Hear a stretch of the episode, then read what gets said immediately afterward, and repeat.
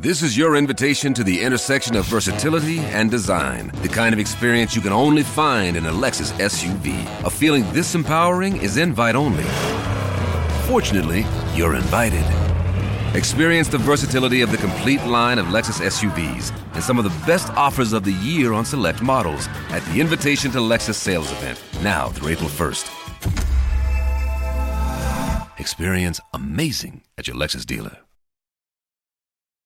Hey, it's your buddy AJ from the Why Files. And Hecklefish. Right, and Hecklefish. We just wanted to tell you that if you want to start a podcast, Spotify makes it easy. It'd have to be easy for humans to understand it. Will you stop that? I'm just saying. Spotify for podcasters lets you record and edit podcasts from your computer. I don't have a computer.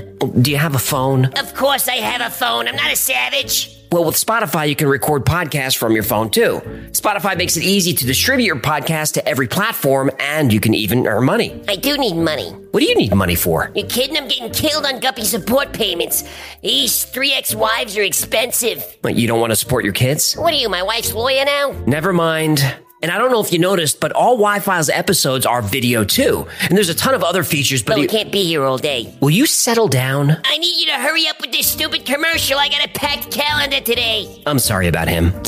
Anyway, check out Spotify for podcasters. It's free, no catch, and you could start today. Are we done? We're done, but you need to check your attitude. Excuse me, but I don't have all day to sit here and talk about Spotify. Look, this would go a lot faster if you would just let me get through it without- September 14th, 1994 was a quiet night in Zimbabwe. Then suddenly, what sounded like an explosion startled people all over the country. Windows rattled and doors shook. Shocked and confused, people nervously stepped out of their homes to see what happened, but everything looked fine. They went back inside to bed. But one woman wasn't satisfied. Cynthia Hind drove around the capital city of Harare looking for the source of the sound, but nothing seemed unusual. But back at home, Cynthia's phone rang relentlessly. She was a UFO investigator, and witness reports were coming in one after the other. The news claimed that the sound was a sonic boom caused by a meteor shower, but Cynthia wasn't so sure. Eyewitnesses near Lake Kariba described bizarre lights in the sky earlier that week. Lights in a row that moved erratically. Fast, then slow. First north to south, then east to southwest. Meteors don't do that. Cynthia suspected there was much more to the story. And two days later, she'd find out she was right.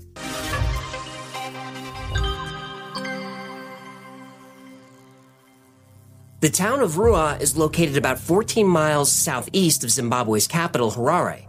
Surrounded by farmland, Ruwa is a small agricultural community, but not poor.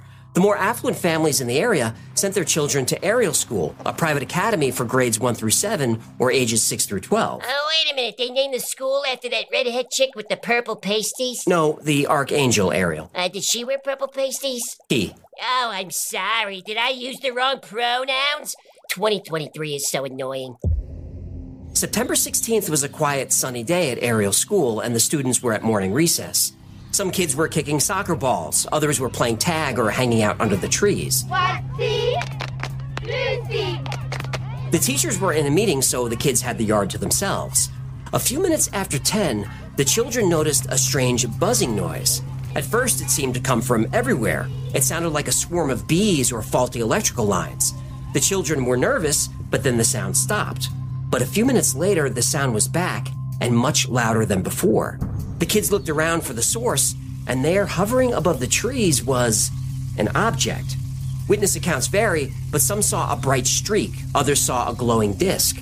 But all agreed a mysterious object with flashing lights was descending beyond the tree line. Naturally, the children drifted toward the woods for a closer look. Through the brush, they saw a metallic saucer shaped craft slowly land in a rocky field just beyond their play area.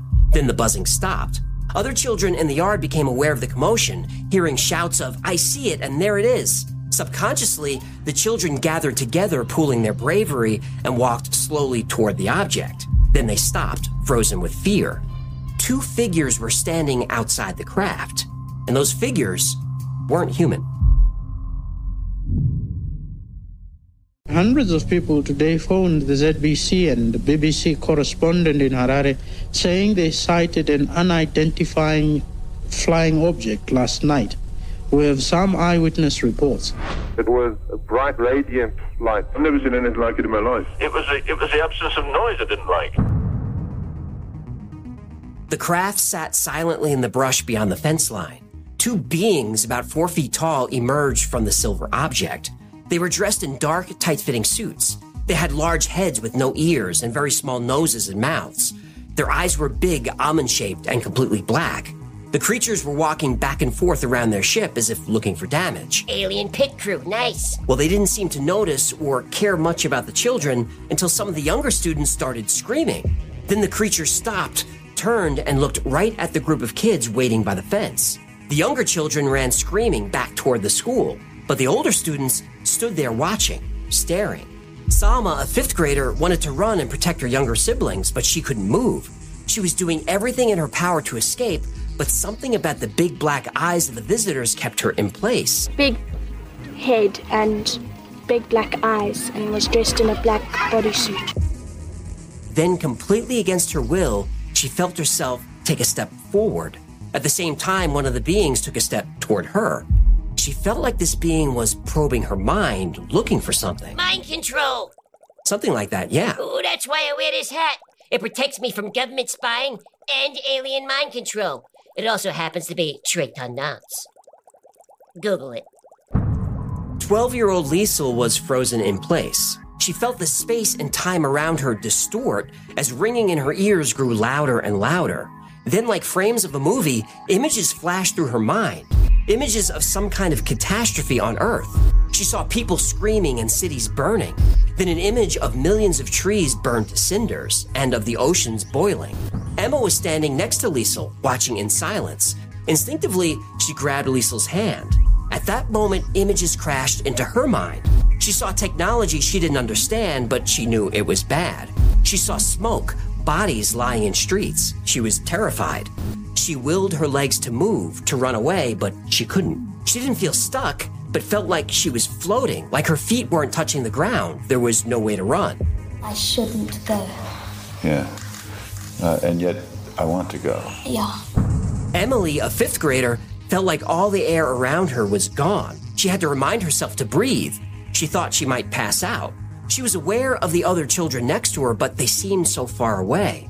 The only sound she could hear was the blood pumping in her ears. She knew she needed to run, but there was something about those big black eyes. She couldn't look away. Salma took another step forward. Then she heard a message in her mind. No words, but she still understood. The being wanted her to come closer, so she took another step. At that moment, she sensed the beings wanted her to go with them. Now, though it seemed only like a minute or two, 15 minutes had passed. Suddenly, the school bell rang, indicating recess was over. The creatures glanced at the school, and the children snapped out of their trance. Then reality came crashing in, and the children panicked. They ran screaming back to the school. They burst into the hallway, yelling their story to anyone who would listen. The teachers came out of their meeting, and it was chaos. When the children finally calmed down, they explained what happened. The teachers ran out to the yard, but they were too late.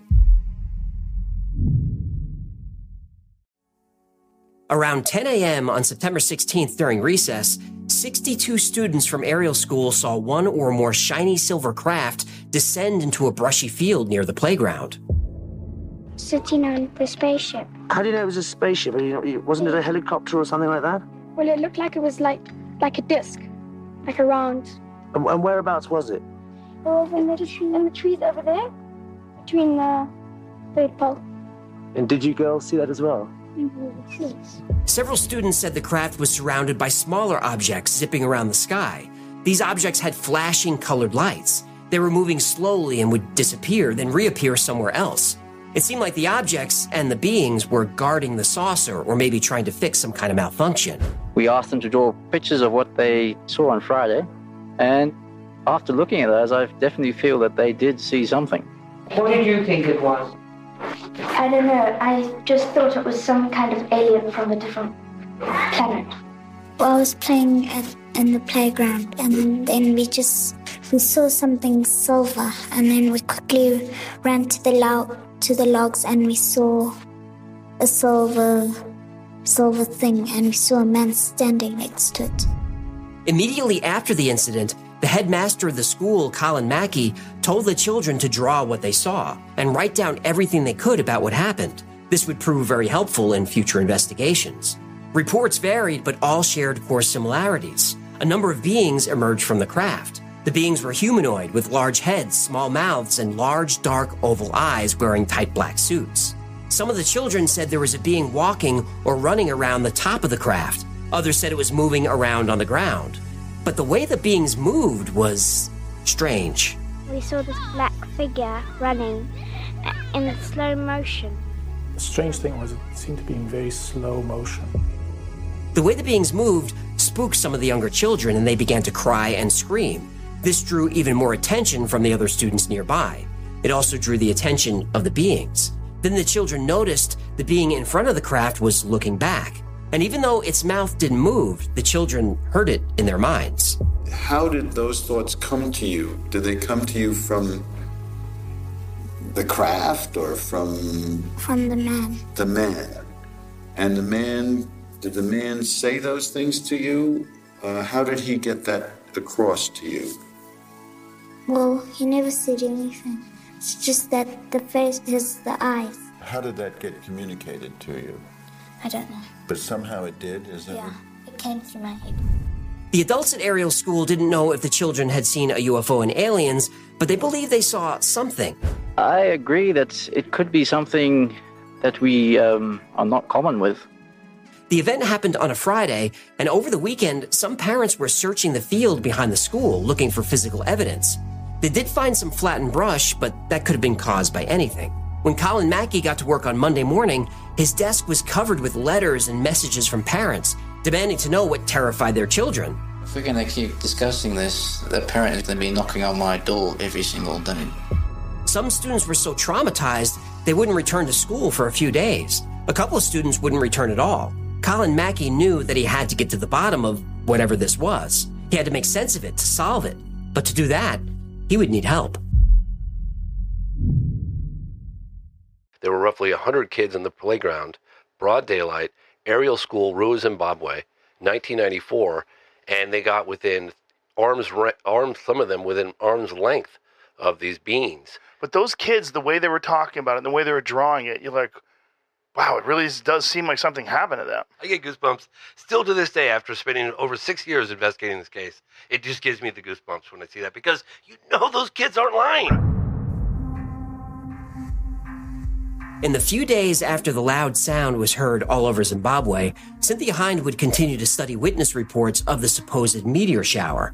Professor Ewan Nesbitt, who worked at the Greenwich Observatory in London, told her that a Russian satellite had entered Earth's atmosphere. As the satellite burned up, it caused strange lights in the sky and what sounded like an explosion.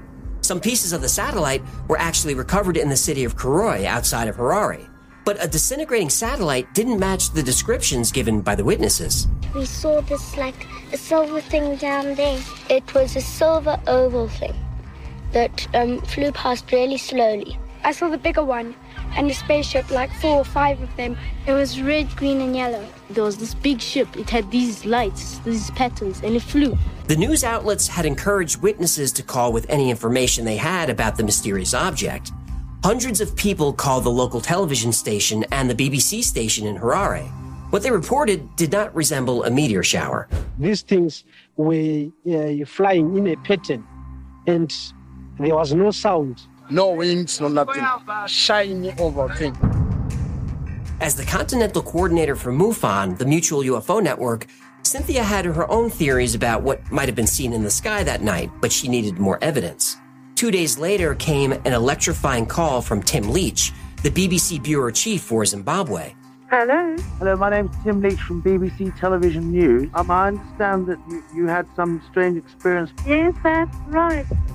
He was a respected journalist, a seasoned reporter who covered war zones, yet on this call he sounded rattled. Tim told Cynthia that 62 students at the Ariel school in Ruwa had seen a UFO. He invited her to join him at the school to talk to the children. Of course, she agreed, but even after 20 years as a UFO investigator, she'd never seen anything like this. Tim Leach was a cameraman and producer who had covered war torn parts of Africa like Angola, Rwanda, and Nigeria for the BBC. He was familiar with gunfire and tense situations. He even witnessed the deaths of several colleagues.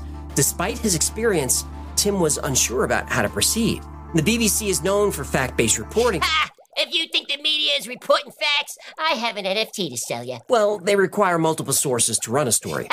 if you count anonymous sources. Tim had over 60 sources, actual sources, yet the story still wasn't considered credible.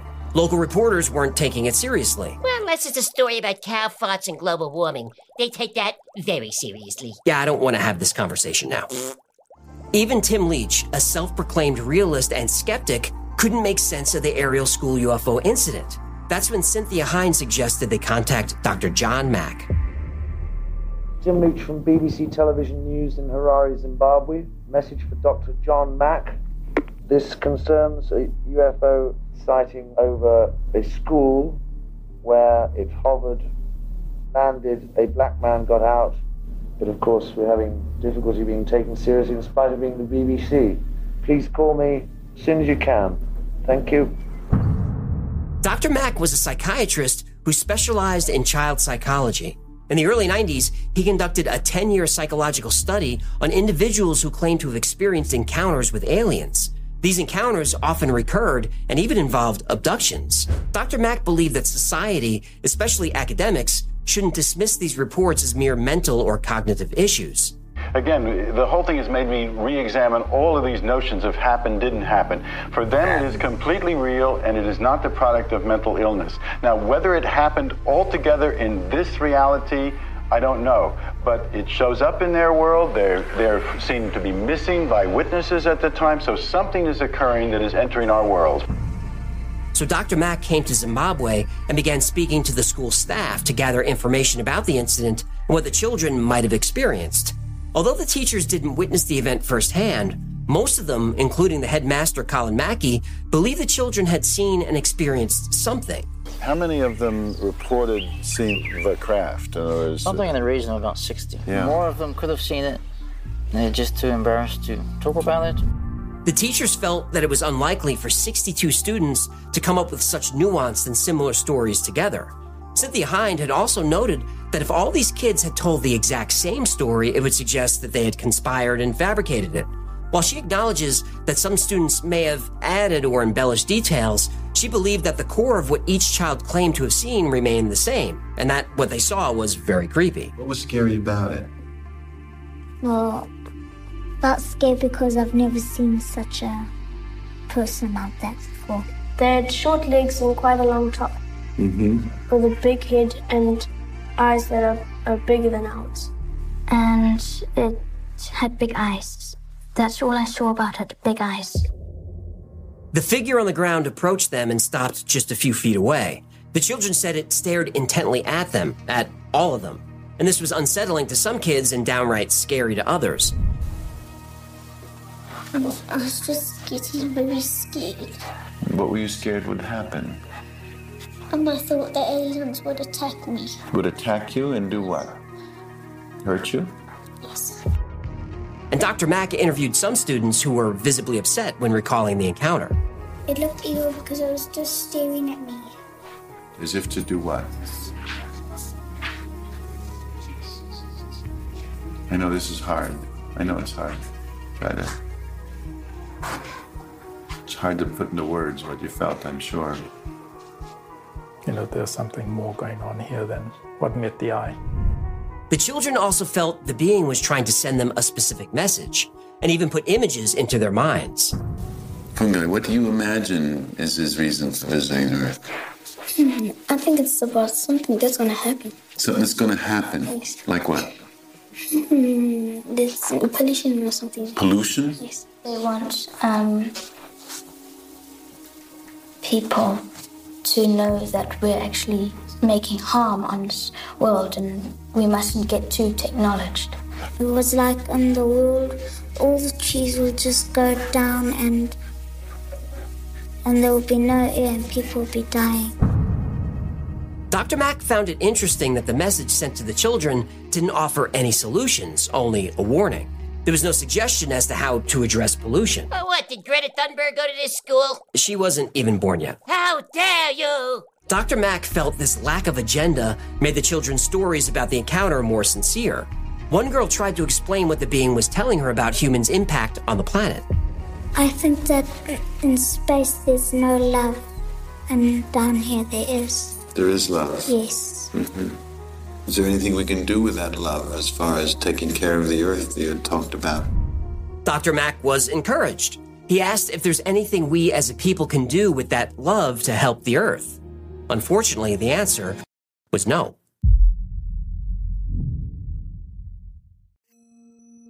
In the days and weeks following the encounter, Ariel School became inundated with UFO fever.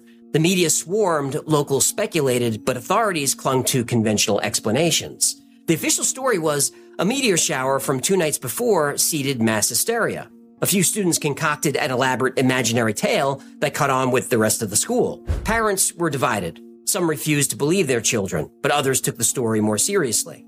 Many locals chalked it up to mischievous spirits, like the Shona Tokoloshe, a dwarf from Zulu mythology with a large head and pointed ears. Holy men suggested ancient shrines nearby had drawn the craft. They claimed that mysterious events had been happening in the area for years. Either way, most residents believed something supernatural had occurred. Whether it was aliens or not, the teachers and investigators believed the children had some kind of experience. And similar reports were made before and after the school sighting. What the hell is that? Two days before the Ariel encounter, 100 students at the Pier House School, only 25 miles away, saw a flying object flying very low to the ground as if it was going to land. At the same time, the school and bus radio systems stopped working. That same day, during daylight, a mother and her young child said they saw a UFO in the area, and a truck driver reported seeing strange beings on the roadside that night when he was driving. But the story of the Ariel school UFO incident isn't perfect. Many students agreed on some details, but the stories had a lot of variations and contradictions. Some students saw the beings, but not the craft. Some described the object in detail, but don't remember any beings or entities of any kind. Some students playing in the yard at the very same time saw nothing at all. The students that did see the object couldn't decide if it was one or more. Most students thought the object was a ship or a craft, but they couldn't agree on how it looked. Some kids drew windows and doors. Other children saw lights and landing gear. Two boys said the ship wasn't silver, it was black with green stripes. One child said it was red. At least two students heard a loud noise in the sky. Some said it was a buzzing sound like bees. Another said it sounded like a flute. As for the beings or pilots or aliens or whoever they were, some students said they had long black hair, while others saw no hair at all. Some kids said the beings were fat, some said they were thin. One student said the being looked like a shadow, and there was no agreement on how many there were. And Dr. Mack's participation in the case is also problematic. He didn't arrive at the school until months after the event. Meanwhile, the students had spoken to lots of people, been interviewed by the media, and drew countless pictures of what they saw. And that's plenty of time for the story to evolve. And when Dr. Mack finally arrived, he interviewed the children in small and large groups where they would just agree with each other's stories. And Dr. Mack had a reputation for asking very leading questions. He did the same thing when he spoke to the children in Brazil who said they saw an alien in the town of Varginha. Vagina. Before Dr. Mack brought up the idea that aliens were communicating telepathically, the children never mentioned it. Same with the telepathic message that the children allegedly received about how the Earth was in danger because of pollution. The students didn't mention that before Dr. Mack joined the investigation. And Dr. Mack was an environmentalist who was very worried about climate change. oh, you believe in UFOs but not climate change? Of course, one's a real thing and one isn't. For the most part, the teachers believed the students. So did Cynthia Hind. I believe them. I believe they saw what they said they saw. I think that perhaps some have been influenced by others and they've added a little bit here and a little bit there. But basically, they put, drew in their drawings many things that I don't think that they could know about.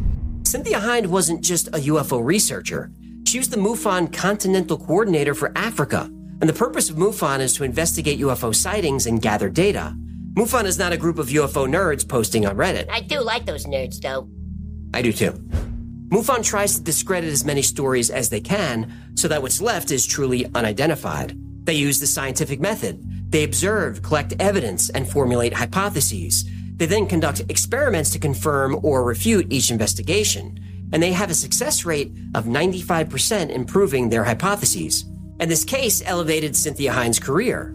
But Dr. Mack, on the other hand, saw his career suffer. He wasn't just a child psychiatrist who dabbled in UFO research. He was a Pulitzer Prize winning professor and head of the Department of Psychiatry at Harvard Medical School. But his colleagues didn't like Harvard being attached to his UFO research.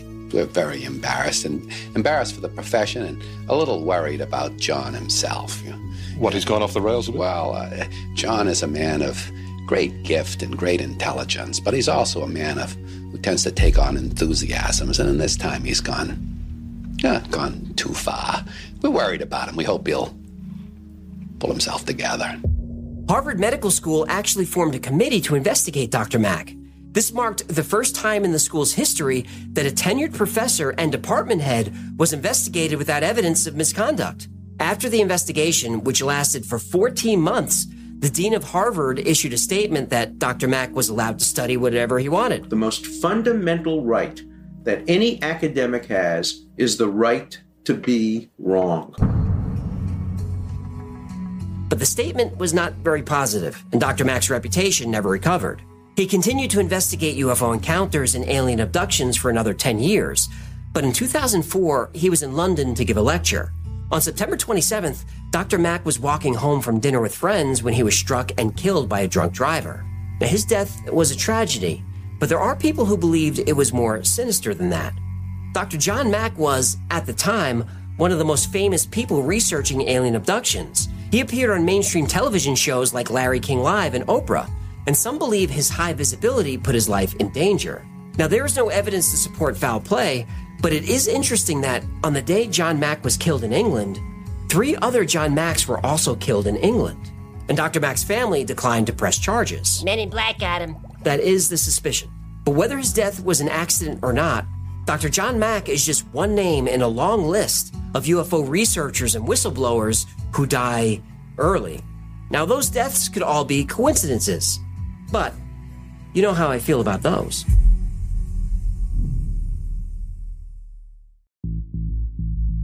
The Ariel school encounter wasn't the first time a UFO landed near a school, which was seen by multiple people. On April 6, 1966, in Melbourne, Australia, students from Westall High School and some local residents witnessed a UFO land in an open field.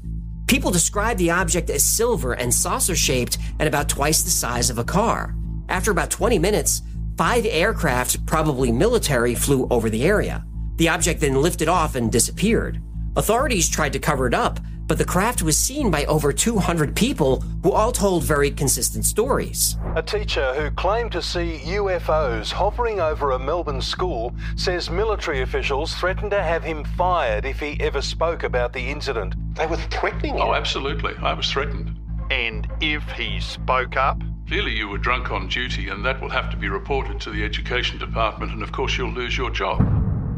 The government had said it was just a weather balloon. Ah, where have I heard this one before? But representatives from the military and government interviewed, interrogated witnesses, and took soil samples from where the object landed.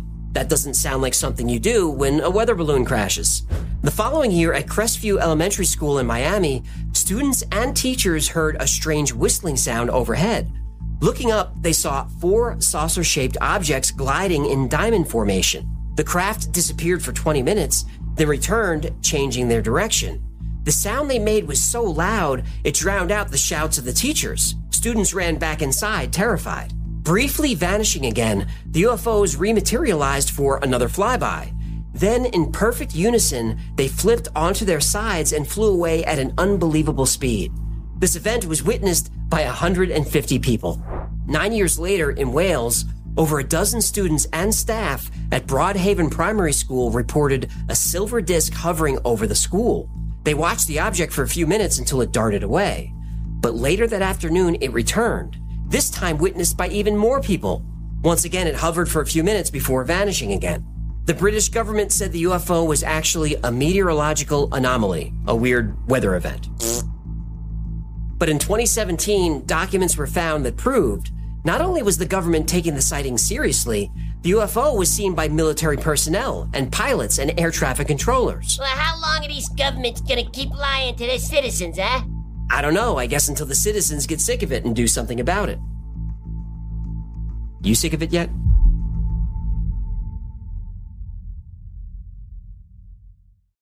Thank you so much for hanging out with me. My name is AJ. That's Hecklefish. Uh, Let's crack a lackin'. This has been the Why Files. If you had fun or learned anything, do him a favor and subscribe, like, comment, share. I know I'm a broken record, but that stuff really helps the channel. And if you'd like to join a great community of people that think just like us, check out the Why Files Discord. There's thousands of people on there. It's a lot of fun and it's free to join. Now, special thanks to our patrons who made this episode possible. You guys make every episode possible. I couldn't do this without you. I can't thank you enough. And if you'd like to support the channel, consider becoming a member on Patreon. For as little as $3 a month, you get all kinds of extra perks like seeing the episodes early without commercials, without sponsors, without any of that stuff. And you get early access to goofy products like the Hecklefish plushie.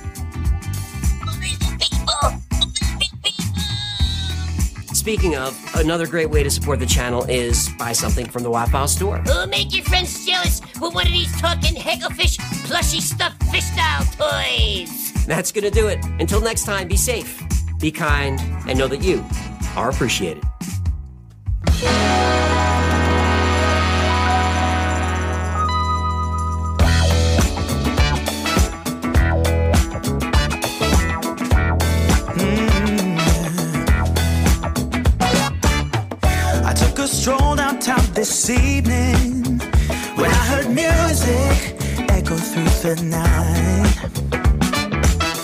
The same old songs that I heard the night before. So I started running so I loud.